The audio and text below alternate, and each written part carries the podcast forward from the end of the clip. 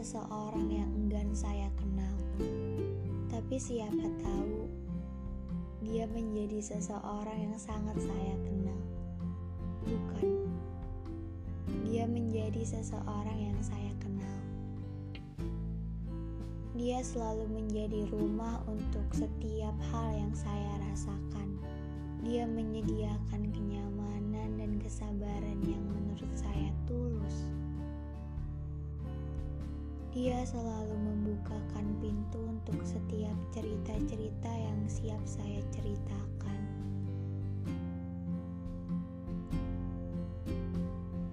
Di saat senang, saya pulang ke rumahnya. Di saat saya dikecewakan, marah, dan sedih, dia juga membukakan pintu rumahnya untuk saya. Saya tidak pernah berpikir untuk menetap di rumah yang sama bersama dia, karena saya pikir kita hanya bisa menjadi sebatas teman. Tapi ternyata sekarang saya dan dia bisa dibilang sebatas mantan. Dia mengajak saya untuk menetap di rumah yang sama dengan keyakinan yang entah datang dari mana, saya terima ajakan dia. Saya dan dia menetap di rumah yang sama. Seiring berjalannya waktu, saya sadar bahwa rumah ini sudah berbeda. Rumah ini seperti rumah yang tidak terurus dan diabaikan rumah yang menurut dia menjadi membosankan. Saya persilahkan dia pergi, bukan karena saya ingin, tapi saya sangat sadar diri untuk tidak mempertahankan ego. Saya pikir kebahagiaan dia bukan di saya, tapi ternyata memang dia yang enggan untuk bahagia bersama saya. Dia memutuskan mundur katanya. Padahal dia tahu di saat rumah-rumah lain membukakan pintu untuk saya menetap, saya tetap bersama dia.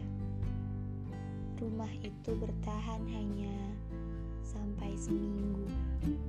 If you hear me, saya harap kamu tahu, saya tidak pernah sebecanda kamu.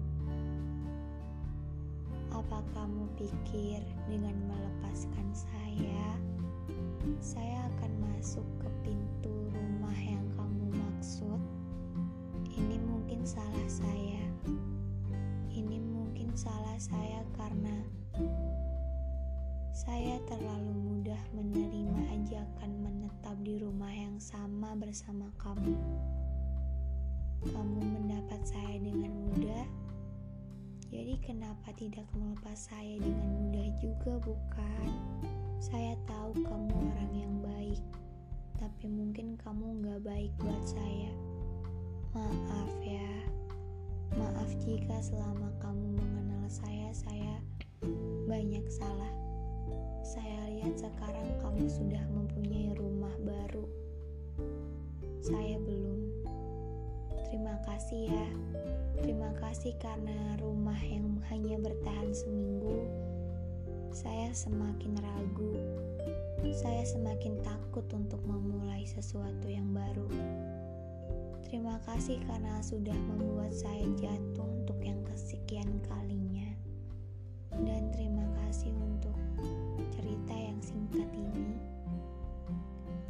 Terima kasih karena sudah memberikan saya rasa sakit yang berbeda rasa sakit yang lukanya berasal dari sesuatu yang berbeda. Saya harap kamu selalu bahagia ya.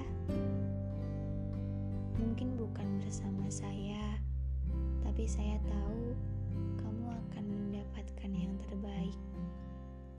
Kasih untuk segala sesuatu yang pernah kamu lakukan untuk saya. Terima kasih sudah mau mengenal orang seaneh saya. If you know, you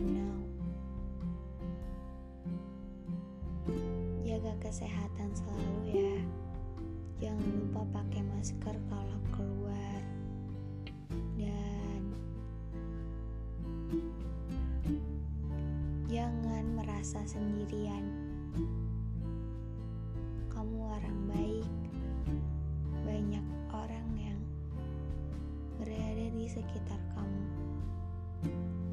Saya harap kita masih bisa menjadi teman ya. Karena saya tidak pernah benci kamu. Jangan merasa bersalah. Karena mungkin ini yang terbaik. Saya sudah terima karena ini sudah konsekuensinya. Terima kasih telah mengajarkan saya cara dewasa dengan hal yang lain, hal yang berbeda. Terima kasih ya.